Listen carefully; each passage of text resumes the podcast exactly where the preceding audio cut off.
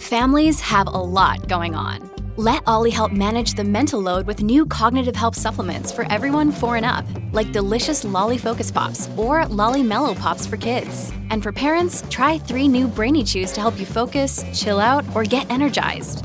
Find these cognitive health buddies for the whole fam at olly.com. That's O L L Y.com. These statements have not been evaluated by the Food and Drug Administration. This product is not intended to diagnose, treat, cure, or prevent any disease. The first time I had seen porn, I was seven years old. Later on in the story, I, am 10 years old, I was molested. Vulnerability is risky, no matter what way you cut it. Aaron, I think you're more addicted to passivity than you are to porn. Dear young married couple, is pornography a part of your story? You may not realize, but porn is actually not the problem. That's exactly what Aaron Zint found out when he was recovering from pornography over the past decade. So he is a pastor, author, and podcaster. He comes to us today with his story, but also some very practical tools for you to take and help you with changing your story. His book is called Numb to Known The Surprising Path Away from Porn. And we're so thankful that he's joining us today. It's going to be an awesome interview. Um, and if you or someone else is dealing with pornography, this is the time to really get educated and to start um, working on this problem mm-hmm. or working on the solution for this problem. Exactly. Also, um, before we get to the interview, we wanted to let you know about our marriage retreat coming up in June on the West Coast and it's going to be so much fun. You've probably heard us talking about it, um, but it's called Adventure and Intimacy Retreat. We'll put the link in the show notes where you can go register and find out more about it. And we hope you'll come join us, you and your spouse, for a weekend getaway full of becoming more known, and that results in being able to feel more loved. So we look forward to meeting you there. Yes, come be with us. All right, on to the interview. Welcome, Aaron Zint, to the podcast. We're so glad you're with us today. Yeah, thanks for having me. Felt super honored to be invited to your podcast because I've listened to a number of episodes with some really quality people on here, and I was like, how did, how did they get? I mean, you guys are quality all on your own, but I thought, how did you get Dr. Gary Chapman on one of your episodes. I was like, that's blowing my mind. So, you're cool? quality too, so Thanks. you're right yeah, up there yeah, yeah. with them. yeah, we love you guys, you and your wife. Yep. Their their podcast. Yeah, yeah, mm-hmm. yeah. Marriage Lab. Marriage That's Lab. What, yeah. yeah, they're awesome. I actually worked with Jenna way back in the day. This is Aaron's uh, wife, by the way. Yeah. Yep. At, at, uh, at a middle school. school. Yeah, middle school. Yeah, yeah. So crazy. so yep, awesome. Small world. But mm-hmm. yeah, she is she is an awesome person. Learned to love her and then yeah. met you when we were living in Reading and right. Yeah. super just people that are awesome people. And you have come out with a book mm-hmm. called Numb to Known mm-hmm. The Surprising Path Away from Porn. And we're like, okay, we have to have Aaron on. Yes, we're looking forward to hearing your story, but yeah. um, not just your story. I think people who are listening are going to be able to get really key components from your story that they can apply mm-hmm. to their own journey in porn recovery. Right. So I'm really looking forward to jumping into it with you. Yeah. Well, yeah, I can. Um, I can start with just saying I uh, let's see. I the first time I had seen porn, I was seven years old, which is mm-hmm. um, for the average about you know the st- statistics on this are always changing because yeah. um, you'll you, depending on who they're interviewing or uh, how readily accessible the internet was at the time of the study or what yep. it changes but the, it seems like the average age of first exposure is uh, decreasing, as in it's get people are getting younger when they see it. that's see right. it. Um, for me, at seven years old, it was that's very early. Um, but even prior to that, I think what kind of set me up, um, in a sense, to have that have deeper hooks in me than it could have on somebody else is I had um, my first se- sexual experiences um, around the age of four with an older kid, mm. and so that kind of um, you know at the time it was more confusing and just like you know it's just exploration as kids but because this kid was older than me and as now that i know about what kind of what sexual abuse is like and yep. um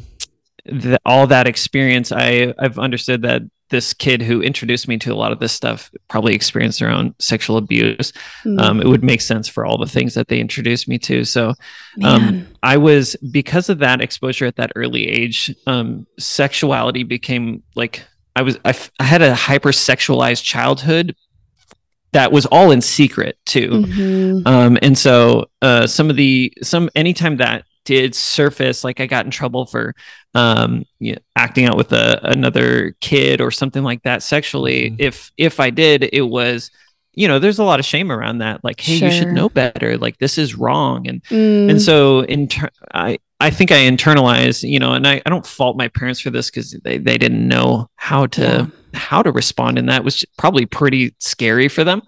But Can you um, also I- describe the home you grew up in just so that yeah, people who are listening can understand like the context of the parental strategies? right, yeah. So it was, we were a conservative Christian family, um, Mhm. um, pretty stable in most regards, and um, my parents were, you know, super kind, loved the Lord, and um, and yeah, so that that was the context for my Yep. childhood, and so I wasn't in a crazy environment. I wasn't in an environment that was conducive to um, experiencing this kind of stuff. But you know, two kids playing in a room together, you Yeah. you don't think about Mm. that. Um, Mhm. And then when I was um, seven and I had found porn, it was um, it was a person that had been uh, living with my grandparents at the time, and I was told to take a nap in his room, and so the, it was he wasn't there, uh, and so we because my grandma kind of ran a daycare, if you will, for a bunch for me and my siblings, a bunch of other kids. So this exposure was never you know meant to happen. I wasn't introduced by somebody. It was just kind of this. Um,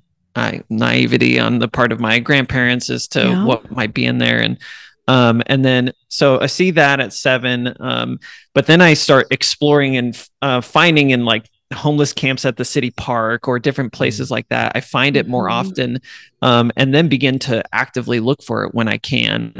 And this started a whole series um uh, the whole childhood experiences of sexuality with other kids, sexuality with, um, you know, eventually the internet. I think I was probably like 13 when we got our first computer with the internet. Okay. And then it was definitely off to the races with that. Um, yeah. and then um, even beyond like internet porn, it was, uh, it began more like, I, because of the hypersexuality, I was attaching most uh, emotions to my sexuality, attach um, most like even even and especially joy. Like I get excited and be like, oh, let's figure out a way to include sexuality in this. And as a kid, it's just kind of around how my brain was formed.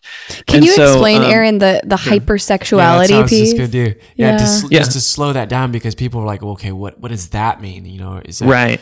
like tell us like your experience of like how you viewed sex maybe when you were a little kid. that- Yeah. that would make that hypersexuality. Well, I I I'd say that it was hypersexualized in that I had I had a strong pull towards um like seeing girls naked, um a strong pull towards being like kind of exhibitionism, being naked in places that I, you know, quote unquote shouldn't. Um voyeuristic activities. And so there there was this such a strong pull at such a young age. Like most i think anybody who's an adult or a teenager who's been addicted to porn um, or their just hormones are going crazy from puberty or different things like that might experience some form of hypersexuality where it's just on the mind very often. Um, and so I'd say I call it a hypersexualized childhood because a, a counselor had once used that term and it actually it resonated in me like, oh wow, Mhm. no, that's so true. I yeah, there's a word was for this. Yeah. there- yeah, it actually it made sense because there was so much extra focus than what uh, is normal for that developmental age. Like there's normal Yeah. developmental exploration. Um, you know, even like masturbation for young kids is like, oh, my body part feels good when it rubs up against this. That's you know, it's not sin. It's just like an experience. They're going, oh, that feels good. Um, what you can do with that later on in life can become like sin-filled decisions, but yes. at that age, it's not. And so Right. but it also doesn't drive the majority of your decisions. It doesn't, you know, Yeah. it might feel good while you're laying in bed at night, but it's not going to be this how can I figure out how to experience this, you know, 10, 20 times a day. So that's and you what feel I like think- at a young age you did have that extra uh, it, it went beyond just oh this feels good. It was like oh how can this drive more It was a of my day?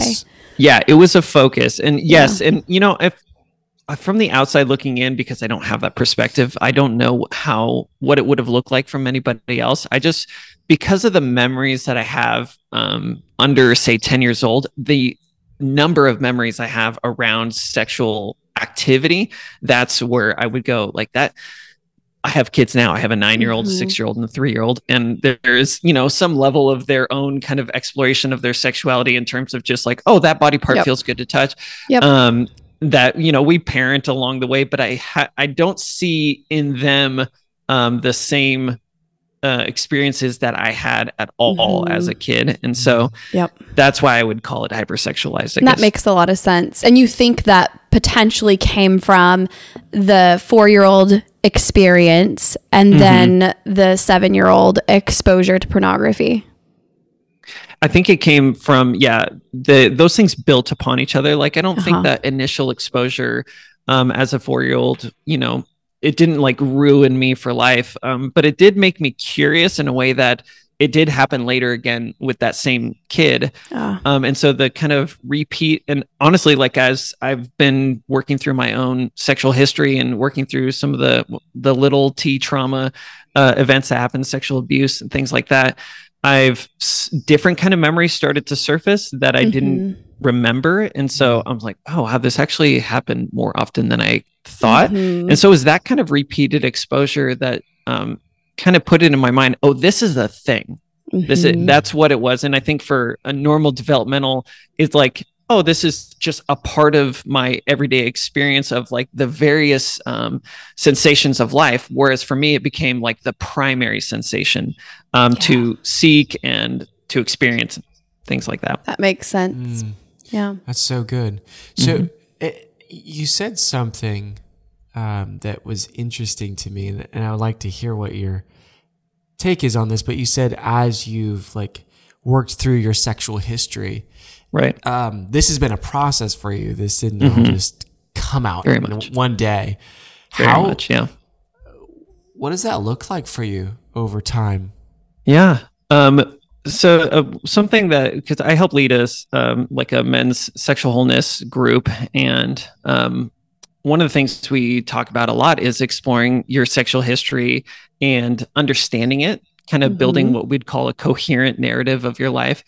Um, Yes. so that you can understand why you behave the way you do now, because there's a lot of components from childhood. And so, um, one of the things that we do talk about though is we're not necessarily going on a on a beach with a metal detector and going, where is there, you know, where are there sharp objects that I can, you know, dig up.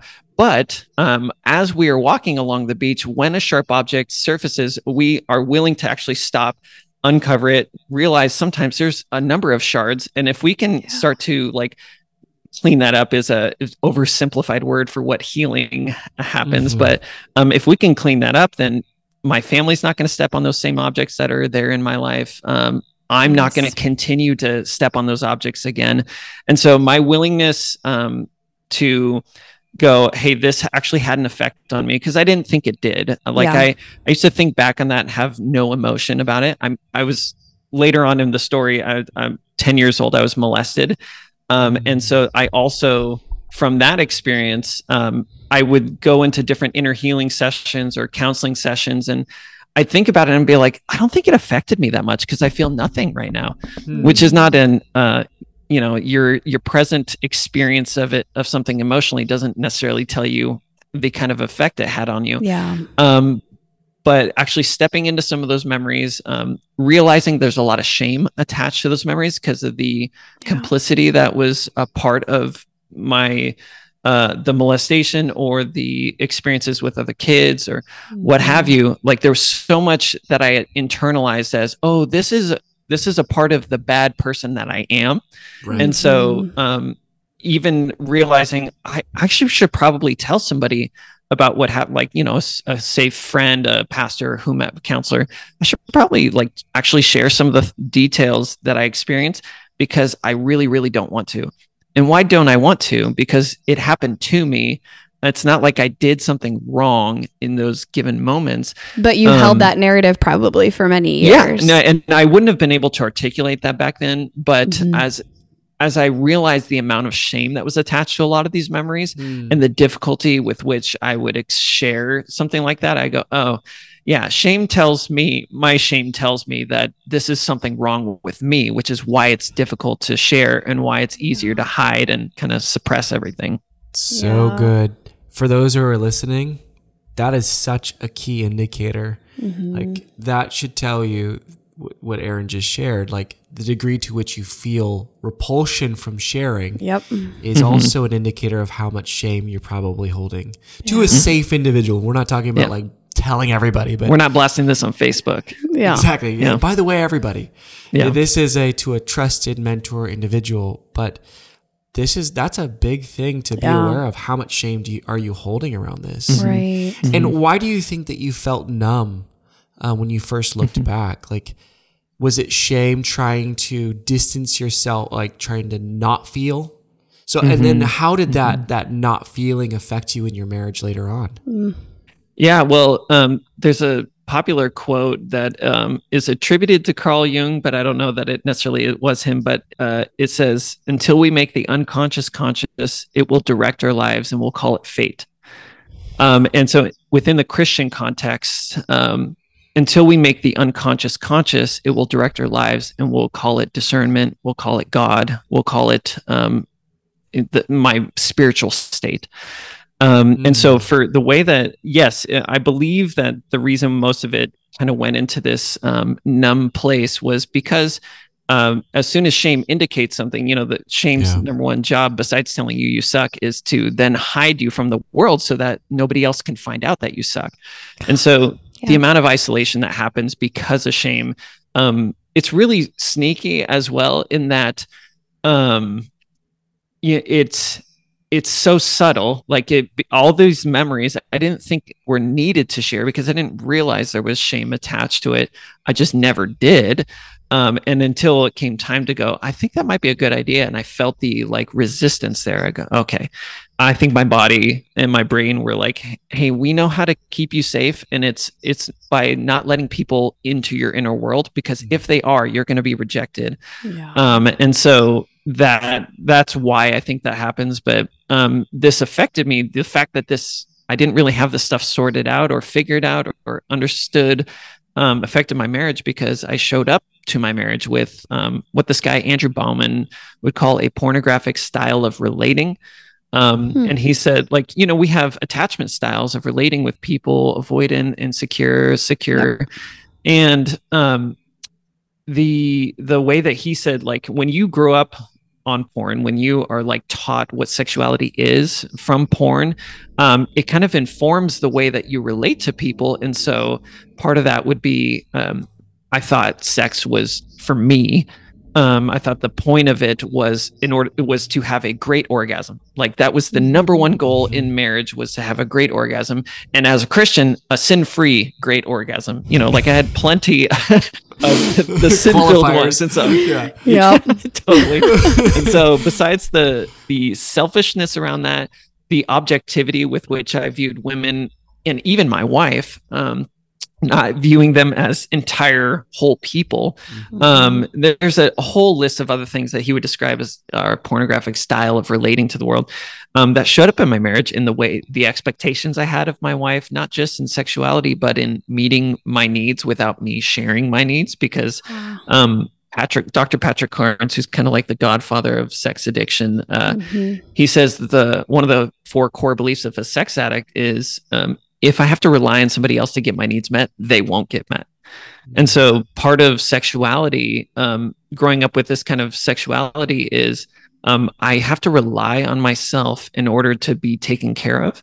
Um, because if I try to rely on somebody, they're going to disappoint me, and that hurts way more than just not giving them a chance. And so with Jenna, that showed up a lot and really like leads into the the first um, or this part two of the book, uh, which is I didn't realize I was lonely. Mm. Um, and so that's, you have three of those in your book. Like, I didn't realize I was this, this, or this. And Mhm. so that first one is I didn't realize I was lonely. Yeah. Yeah. So the first section, part one of the book is just understanding that, hey, we don't have a behavior management problem as much as we have like a lot of things going on under the surface that need addressing. Um, porn is the is one of our s- solutions to the problems of isolation, passivity, and pain. And so part two of the book is talking about my journey in loneliness and isolation. And so how it showed up in my marriage is I didn't know how to share pain with my wife. I didn't know how much pain I was stepping into marriage with Mhm. around sexuality, around um, unmet needs, around loneliness. And so within that context, I I shut down my heart to my wife um, in the first three years of our marriage because there were so many instances of pain that you know my you guys know my wife she's amazing Mhm. um she is if i had any kind of like uh, if i had a lot more of this healing up front i would have had a, such a greater experience because she's so good at caring and having compassion Yeah. and she is listening yeah. and so but my the filters through which i saw life um part of my attachment styles and different things like that i any kind of anytime that i would be vulnerable in some small measure i would interpret her reaction or the way that she'd respond as rejection um, Mhm. and i it was just more confirmation you know this kind of uh, self-fulfilling prophecy like oh see it's not safe to share it's Yep. best to just like shove it down and i'm an enneagram 9 so um, being unaware of what my own experience is is part of that um, Mhm. you know uh, type and so i shut i shoved a lot of emotions i shoved a lot of pain i even shoved excitement and joy down because Yeah. um, you know they're joy and pain dug from the same well you can't Yeah. just like shut one off and hope the Mhm. others um, show up and so um, Yeah. I found out, I realized it was like we were three years into marriage, and I realized at one point I haven't cried in front of my wife in, in three years. I don't, that seems wrong. Like, because I Hmm. could cry in front of her before marriage. Um, I had a number of like, I, I felt like an emotional person in general, but the key difference then, this was part of the beginning, really the beginning process of my healing was um, realizing that okay, even when I want to cry in front of her so that we can connect on something I'm feeling, I feel my emotions physically retreat within my body. Like I will, I'll, I will have just cried with a friend or a family member, and then Jenna came into the situation, and I'm like, oh, this is my chance to like connect because I deeply, deeply wanted connection, just didn't know how to do it. And then she'd show up, and I'd feel all my emotions, like just I, I, you know, our emotions are so much bodily experience. that I would feel like this literal bodily experience of um, everything kind of retreat from my neck. It would just kind of go down my torso until I couldn't feel it anymore. wow And I, I couldn't even force it to come up. you were was like, physically numbing your Yes. experience yeah, wow and based on, and you know, I, I've come to realize like, oh, my, my brain was working really hard to protect me Yep. in those moments. And like, I'm thankful for uh, its attempts. I'm just realizing how unhelpful that was for what I really wanted. that's And so- powerful aaron it, it there was a point I joined this men's group where they said, "Hey, sit in your pain, feel your pain, do this, you know, like don't run from it." I'm like, "I don't have any pain. My life's been good, you know, like my marriage is good because even with my not being able to cry in front of my wife, there's a lot of good stuff in our marriage." Sure. So it was one night I was um, sitting with these guys in our small group, and it things got. Ex- I felt really safe with these guys, and everyone started sharing in a more deep and vulnerable way. And they said, "Hey, what's what's going on with you, Aaron?" And first, I don't know how this came up or why it came up, but definitely like felt like the Lord was on it. Um, I what came out was I'm afraid to be close to my wife, and the moment I said those words, a like a wave of tears came and it felt like the dam kind of burst in a way that I hadn't ever before. And I just like wept for probably like 10 minutes. And as I wept, I all these memories of pain in our first three years of marriage um, that from the outside looking in might seem benign. Um, but as the Dr. Glenn and Phyllis Hill of the Connection Codes, they would say, hey, if you can hand somebody a one pound weight of emotion over and over and over, they can take it. But when you hand them 500 pounds, like that's going to crush somebody, you know? And what I realized is like I had built up um, 500 pounds, so to speak, of emotion that had never been processed. Um, and all these small experiences of pain that just built up so much weight and so much pressure over time came spilling out. Yeah. And I, um, I was then because I realized this, I went, I definitely processed this uh, quite a bit with these guys in the next few weeks before I dropped a 500 pound weight on my wife. but I, I did um, eventually, uh, you know, struggle to hand her the weight. Uh, I did. I told her, "Hey, I realized some stuff in group," and she knew the reason I was going was because of my porn use. And um, oh, so yeah, that's a part of it. Porn was also has continued to play a part all through childhood up to my adult Yeah. life. So um, I told her, "Hey, I, I need. I realized some stuff. Can I? It's going to be a lot, but I feel like I really need to share it with you." And she's like, "I no, I'd love to hear." So one night we were laying in bed, and I was like, "Would now be a good time?" She's like, "Yeah." So I was already trying to prep her and uh, hey i was i should have shared this stuff with you along the way. I didn't. That was my fault. But i feel like i just need to get it out. And this stuff isn't your fault but this is just what i experienced. And so she's like yeah yeah go ahead share. So i start to share because one of the main pain points was around our wedding night and all these unmet expectations i had you know because of my Mm. pornographic style of relating um, and the next day after our wedding there was a lot of pain that she had just no idea that was happening in me because I was so Mm. good at suppressing it. Wow. Um, I started to share with her, okay, so on our wedding night, this, and I could feel the emotions begin retreating again. And I was like, "Ah, dang it. And then I was like, okay, you know what? I realized part of my emotional retreat was I was using a lot of like logic, cognition, rational like words, Ah. like um Good I know you didn't mean to, and here's uh, you know, this is this is probably what you were thinking at the time. Just a lot of thinking Yeah. for what was Analyzing the emotional- situation instead Yes. of being in the situation. And in Right, some yes. ways, that was distancing yourself. Like your language was helping you distance yourself from what was actually Mhm. going in on air, like what was happening in you. And we'll get right back to the interview. But what we want to do is make you aware that we have a resource around this whole subject of talking with your kids about sexuality. And it's called Having the Talks.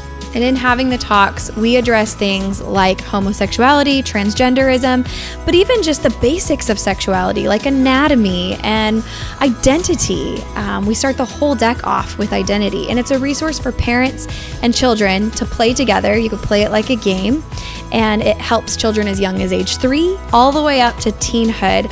There's um, really two decks in one because we have questions for younger children, and on the other side of the card, it's a question, same question, but for older children. Yes, and this deck is designed to really bring these subjects up um, organically so that you can um, really have this discussion with them and, and open a safe place for you to be an askable parent. So you could go to havingthetalks.com and get your deck, and um, it will actually reroute you to Amazon and you can get it tomorrow. Next you- day shipping. Yeah, if you ordered it today. All right, link in the show notes. Back to the interview. Yeah. Right. What I realized, find out later, is the different parts of our brain. You know, the left side more linguistic and linear, rational um, thinking, logical, and the right side emotional side. Like I had relied so heavily on su- shutting down the right emotional side, and would rely a lot on the left side to Yep. express what was happening. But that means I wouldn't experience the what I was feeling, and so I realized it was happening, and I told her, "I'm it." I'm going to stop trying to qualify everything that I'm saying. I'm going to stop using any all these kinds of words. I'm just going to tell you exactly what I feel. Okay? She's like, "Yeah, please." And the next words that came out of my mouth was, "The day after our wedding was the worst effing day of my life," and I used the F word at the time.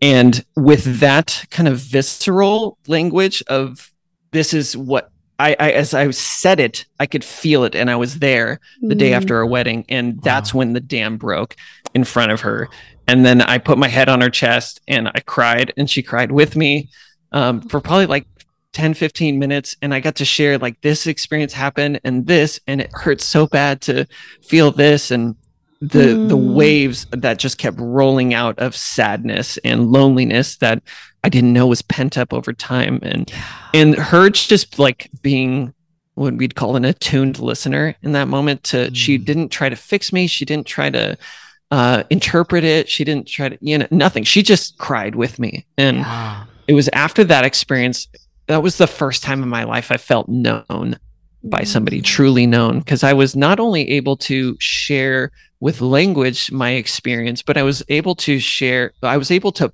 be in the moment of extreme pain and let her experience that with me and just be with me in it. And and it was a lot of the stuff I didn't want to share. And so she was able to be with me in it.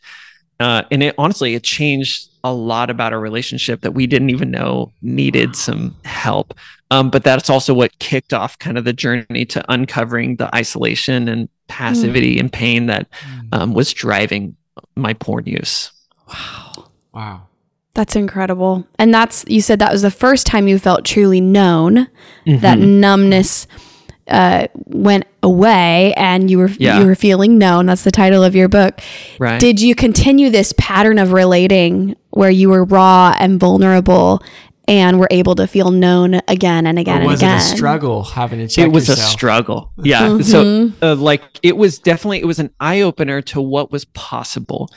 Um, I still was faced with the very real um, fear that if I was vulnerable, I wouldn't be met with acceptance. Um, and this is again this is like on a visceral level like uh you need disconfirming evidence for some of the things that you believe that are unhelpful um, and i got disconfirming evidence that night that if i share myself my what's really going on inside of me i'll be rejected like she she could she told me through her actions like no you're not going to be rejected yeah. however i had years and years of of self confirming prophecies about doing that. And so mm-hmm. I had a lot to unlearn.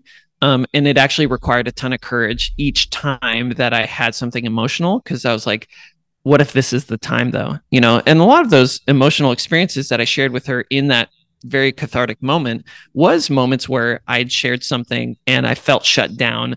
And whether she did a good job or not was honestly irrelevant because of how I what I perceived and then how I then behaved was more yeah. suppression, more isolation. So right. it was a process. It definitely, I, it was one of those things that, and this is where the passivity part mm-hmm. um, comes in is I realize I would realize that I was feeling something. So this part of, you know, learn, stepping out of isolation is building an emotional vocabulary, building um, an emotional awareness, taking regular inventory so that I actually one know that what i'm feeling but two can share that because you can't share something that you don't have words for. And so, mm-hmm. um, as I began to build that emotional vocabulary and build that awareness, I realized more opportunities to share that with her. And the more opportunities, there was, you know, probably one out of five I would actually share it with her because I still felt that very real fear. Um, but those times that I did share were really good. Um, and then I I would get more and more confidence to do that, and I, not just with my wife, but with other people. Mm-hmm. And so the more often I did that, the more it became kind of uh, eventually. You know, that was that was probably about um, ten years ago now. Um, eventually, uh, over the course of the next ten years, became second nature. So that when I feel some sort of pain, um, or even realize, oh, I'm I stepped on a shard of glass, which we'd call triggers. You know, this mm-hmm. I, I got triggered. I'm like, oh, this probably has more to do with um, the way that I perceive the world and my past experience than my wife right now. Mm-hmm. Um, the more familiar I got with that, I it was second nature to go. Oh, who am I going to tell about this? How am I going to get this outside of myself? Um, nice. Because I I know what isolation feels like. It feels awful, and I also now I know what feeling known feels like and it feels mm. incredible but it still requires courage because vulnerability yeah. is risky no matter what way you cut it um, right. it's it involves risk because you're going to hand somebody something that they could reject you with but that's what makes it so life-giving when they don't um, and so yep. i just got more and more practiced at it um, still not perfect there's still moments where i realize that i suppress but yeah, yeah. that's so good it be, it's it's like you figured out that keeping that sh- that that story or that thing inside of you turns to shame eventually mm, if mm-hmm. you don't get it outside yeah. of you. Yeah. Mm-hmm. And even though vulnerability yeah. is risky, you recognized that most of the time it was worth it. Yeah. So, yeah.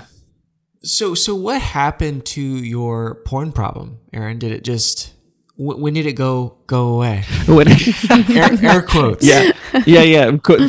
That's a very um, apropos thing to do for go away when it comes to porn problem. But um, I I began to see like even after that experience with my wife of feeling known, um, it didn't it didn't change right away. Like I was I still felt very drawn to it. And I'm like, at the time i thought there was always one root issue like that was my experience of counseling was like oh you discover one root issue you solve that and mm. then you're mm. good to go Done. and i was mm. like crap I thought that was it. So um, I really messed up I, because I found two. I know. I not to you know. Then you find out that it's like a whole root system, and you're like, yes. oh my gosh, there's a lot here. Mm. So um, a good way to put it. What honestly, it was really as I began to deal with passivity that I found the most traction. Um, okay. Uh, at that time, like it was little bits of better for sure. There was always an increase, like the amount of porn use decrease and decrease, and the the time in between would be more spread out. Okay. Um, as I began to build this emotional vocabulary, share it, get known, not build up all that pressure. But the I was talking to my counselor at one point. This maybe like year five. Like it, I definitely saw, no, not year five into group. It was like a year and a half after that experience with my wife that I began to see more traction. Um, as I was talking with my counselor and I'm describing all these ways that, uh, that I'm not showing up in my marriage or at work, or at least I'm just what I think I'm describing is everyone else's problems. Um, but I'm he's really seeing the through line. Like, oh, that's weird. Everywhere you go, Aaron, there you are, uh, and you have these problems in every one of those situations. And so one of the things he said is, Aaron, I think you're more addicted to passivity than you are to porn. And in that moment, I was huh. like, oh, what is like? It feels true, but I don't know what that means. And in reality, I I realized that in my work life, in my marriage, in my friendships, I was always I had a lot of avoidance, um, avoidance of responsibility, avoidance of discomfort. Um, mm. Part of the nineness of the Enneagram mm-hmm. for me mm-hmm. was this uh, extreme fear of conflict um, because yeah. any kind of conflict means there's going to be relational disruption. And in reality, how that trans like began to form my life is I don't know that I can be okay with somebody who's not okay with me. I don't even need to be in relationship with them, but if they're not okay with me, I'm not okay. And so. I learned this, you know, growing up and kind of through the lens of my personality and stuff is how I began to interpret life. And um, so my counselor gave me homework. My counselor began to give me homework of he said, "Okay, I want you to go." I was in HR at the time. It's a very tricky uh, job to be in when you don't want to disappoint people. Um, so he goes, Hey, I want you to go to your HR manager and tell her, I want to be a part of every difficult conversation that you have, every written warning, every firing. And I was like, Oh my god! and that's where Brutal. he that's where he fired his therapist, right there. Yeah, and I realized he was a terrible therapist, and then I moved on to somebody else, and I didn't change. Um, no, I you That's know, good I, homework. I like, that is really good uh-huh. homework. It's brutal. It's freaking brutal. But I I wanted change bad yeah. enough. I knew you know that like if you want something different than you've always had, you need to do something different than you've always done. So I went to my HR manager, said that, and I began sitting in on these meetings that were the the most crazy, uncomfortable situations like you can possibly imagine. Well, actually, most people probably would think they were fairly benign, but they were horrific to me. It was like watching a car accident happen in slow oh, motion. Man. And that and, you knew it was going to happen. yeah, totally. And I knew what was coming down the pipe. And so I, I had like, I couldn't breathe in most Ooh. of these meetings. Like I would short gasps of air. Um, I realized this because after the meeting was over, I'd be like, oh my gosh okay mm. and so the more i did that was kind of like exposure therapy in a way yep. Um, but a lot of this the courage it took and intentionality to step into an area that I thought I felt powerless in. I felt powerless to other people. Yeah. I felt powerless to other people's opinion. And doing this over and over gradually like taught my nervous system to go, hey, you're not actually in danger here. Yep. And the the more that happened like on a bodily uh, level, the more my brain was like, oh, I'm not short of breath anymore. Like I think I'm more okay with this until it came a day where I actually had to fire somebody myself. And I was wow. by myself. Usually we have a witness there with us, but it just worked out this way. And I was not looking forward to it, but I also wasn't terrified. And I was like, wow, this is pretty big. So I go through the paperwork. He argues a bit, and I just kind of stick to my guns because I also learned the you know the tactics of doing this Yeah. well. Mhm. He leaves visibly upset, and something dawned on me in that moment. I was like, he didn't have he doesn't have any power over me. Like I'm okay. I am actually Mm. okay right Yeah. now. And there's a person out in the world who, when he sees me, he will associate me with bad news. And I, I just was like, I'm okay. This is incredible. And honestly, what that did on like such a deep level for me was start to reveal the amount of power that I actually had that I'd been giving away to so many people. And so passivity for me showed up a lot in a lot of avoidance of conflict, passivity for other people, especially when it comes to say eights on the Enneagram who are way more um, okay with conflict and may even enjoy it. I got a buddy who that's him and his the way passivity shows up for him is he's terrified to look weak and so he has a really difficult time taking responsibility for things that are his Mm. uh, and saying sorry. And for Ah. me, that's totally easy. I can say sorry all day. Sure. um, so passivity the- shows up differently for each person, is for what you're each saying. person. yeah, very good. yeah so that that really began a change of because really the the core issue around passivity is i have given up my power so often to external for- forces uh, other people um, that honestly porn is such a powerful feeling because you control the environment. Eh, there's no possibility of rejection that's going to happen. I have so much i feel so powerful. And i one night i had acted out and i went to my small group and acted out. I mean like looked at porn and went to my small group and i'm like confessing and talking about it. And the guy was like and one of the guys in my group who's newer he's like you have a wife though like why didn't you just you know like go to her for sex if you wanted it if you were like horny or whatever and so i realized in that moment i was like oh actually i felt really powerless today and when I have sex with my wife, it is not a, it doesn't fill me with the feelings of power. Like that's a place where I go to lay it down, you know, and to like Mm. be with her and to, Mm. to not be this dominant, you know, feeling like I'm in charge here. Originally, porn was always that for me. And so then I, I was like, oh, wow, I, I wanted porn because it was this feeling of power that I, cr- that I craved in that moment. Um, and the result of a lot of uh, passivity from in that given day, things I avoided that I'm like constantly felt powerless to. And so that was where, as I began to move after the things that scared me, um, do uncomfortable things, get really comfortable with discomfort. Like that was part of it. Is I just gotta. Um, discomfort is a fact of life and the more i avoid it the more powerless i feel so the more i can when i recognize oh this is uncomfortable uh, and this is probably a good thing for me to lean into right now the more powerful i felt you know it took a lot of like i had to muster a lot of courage a lot of times but yeah. kinda I mean, it's counterintuitive with Very. someone who has that pornographic way of relating, Mm-hmm. even in recovery. Right. Yeah. And so I, it began a long journey of leaning into that and Yeah. realizing over and over, like, oh, wait, no, I am powerful. I do have what it takes. And so the moments where I would feel powerless and I'd feel that familiar desire to use porn as the solution for my powerlessness feeling, um, I can go like, okay, well, what do I, what do I actually, what are some other options here?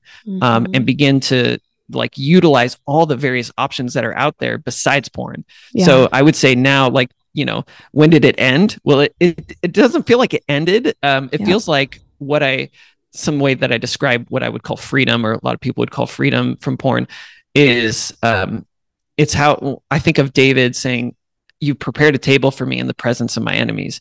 And the way that I think about that as it relates to porn is porn is still a possibility. Like I have my phone right here, I have access to internet. Like I could at any moment um, reach for that and use that as a solution for whatever I'm feeling. However, I have so many other options now. I have so many other options that I know are life giving Mm. um, that and that's really what it is i'm like oh my enemy is right in front of me but i'm like feasting so i don't have time for it Yeah. like i'm and the the moment Wow. that i stop taking care of myself i i you know i start suppressing or isolating or um, stepping into more passivity being more passive around stuff or just holding pain in me instead of sharing it with somebody the more i do that the more the bigger the enemy grows in front of me and the less tasteful the food seems in front of me and so then I start engaging with that enemy a lot more. And this one time I showed up at my house after a vacation, there's tons of flies in the house. I was like, what happened? I cleaned, uh, cleaned everything, found the food source, killed all the flies. Um, you know, somebody could ask, like, hey, does that mean you're never going to have flies in your house again? Like, no, as long as I take the trash out, I think I'm actually, I'll be good. But the moment I leave trash and for two weeks at a time on vacation, flies are going to show back up. That doesn't mean I'm going to be acting out every time. It just means the the temptation, the desire to go after this, to use this as the best solution in the moment is so much more enticing mm-hmm. when I haven't mm-hmm. taken good care of myself, when I am so isolated, good. when I am living passively, or when I'm holding pain and not sharing it. Yeah, because mm-hmm. just porn is just a a substitute it's right. like it's like having a ton of ju- junk food that gives you really bad indigestion. Yeah. But if you have a feast, I love that analogy. Yes. If you have a feast right there and you you're eating your fill and you feel good and it makes you healthy mm-hmm. and strong, I don't really need to go to this other table that gives me right. indigestion every single time. With the enemy totally. right there. Yeah. Yeah. Yeah. yeah. It makes junk food just so much less desirable. You're like, yeah, I'm, I could eat that bag of chips. I know how I feel. Um, and honestly, I've put so many other like parameters and boundaries within my life that I can see the potato chips, but they're, you know, it's in the other room and it's actually behind a case. I'm like, ah, so much work to get something that is not going to work that well. So that's good. I love that. Man, so so good. Guys, get this book. Yes. Get this book because if you could be struggling with pornography, um, but there's most even if you're not, you can be a mentor and a help to someone who mm-hmm. is. Yes, and statistics would say that three quarters of the people listening are struggling with pornography to some mm-hmm. extent. Mm-hmm. And so this is a book you need to get, "Numb to Known" by Aaron Zint. The Surprising Path Away from Porn. And we will link it in the show notes so you can go grab that on Amazon, get it in a day or two. And uh, Aaron, can you go ahead and explain this idea that porn is not the problem? Summarize that for us in a few sentences. Yeah. Porn is the solution to the problem, is a solution, a damaging, unhelpful solution, but a solution nonetheless. And for a lot of people, the only solution they have to the problems of isolation, passivity, and pain. And addressing those root problems in your life will decrease your desire, need, um, and decrease the desirability of porn as an option, especially as you begin to discover all the various life giving options that are available to you. So good. So, so good. All right, folks, you heard it. Go grab the book, and we will ask you, Aaron, um, uh, where can people find you on social mm-hmm. media or your other resources? Oh, I'm so bad at social media, but uh, the, we, my wife and I have uh, Zint Marriage Lab is our Instagram handle. My wife Jenna Zint is also just a, a blast to follow. So regardless of whether you care about this or not, like follow her. True story. she is it. a blast. Yeah. Um, but we have a website zintsquad.com. Um, that's where you can. You know, there's a link to the book there. We offer uh, emotional health, sexual wholeness coaching, um, couples coaching, things like that. Um, and my wife does a lot of habit coaching for nice. people, which is phenomenal as well. So zintsquad.com. Nice zintsquad.com and Zint Marriage Lab, and of course, Jenna. And we will put all of that in the resources. Um, so, folks, you can find the links to those in the show notes or the description if you're on YouTube. We're going to close out this episode the way we close out all of our episodes, and that's by asking you this question. Rewind back to your first couple years of marriage. Mm-hmm. What advice do you wish you would have received? And fill in the blank, dear young married couple. Dear young married couple, when you experience pain with each other, individually, whatever, get known as quickly and as often as possible by sharing the things that are in your heart without blaming your spouse, uh, but share your experience, get known by them, uh, and build a deep, life giving connection through that vulnerability. There you go. Love it. So good. Aaron, thank you so much for your yeah. passion on the subject, for helping men, for you know, a lot of creative energy goes into this, and uh, a lot of a lot of pain you had to go through to write yep. this book and help mm-hmm. people. So well, and talking about so vulnerability, I mean, sharing your story with the whole world yeah. through a yeah. book. That's a lot of vulnerability that you've yeah. experienced just in the last month since this. Yeah, did it launch sure. about a month ago? Yeah, about a month ago. Yeah. So wonderful. New levels. New levels. Yeah. well, thanks for having me on. It was a huge honor. Thanks, Aaron. Absolutely. Thank you. All right, friends, we really hope that you got a ton out of today's conversation.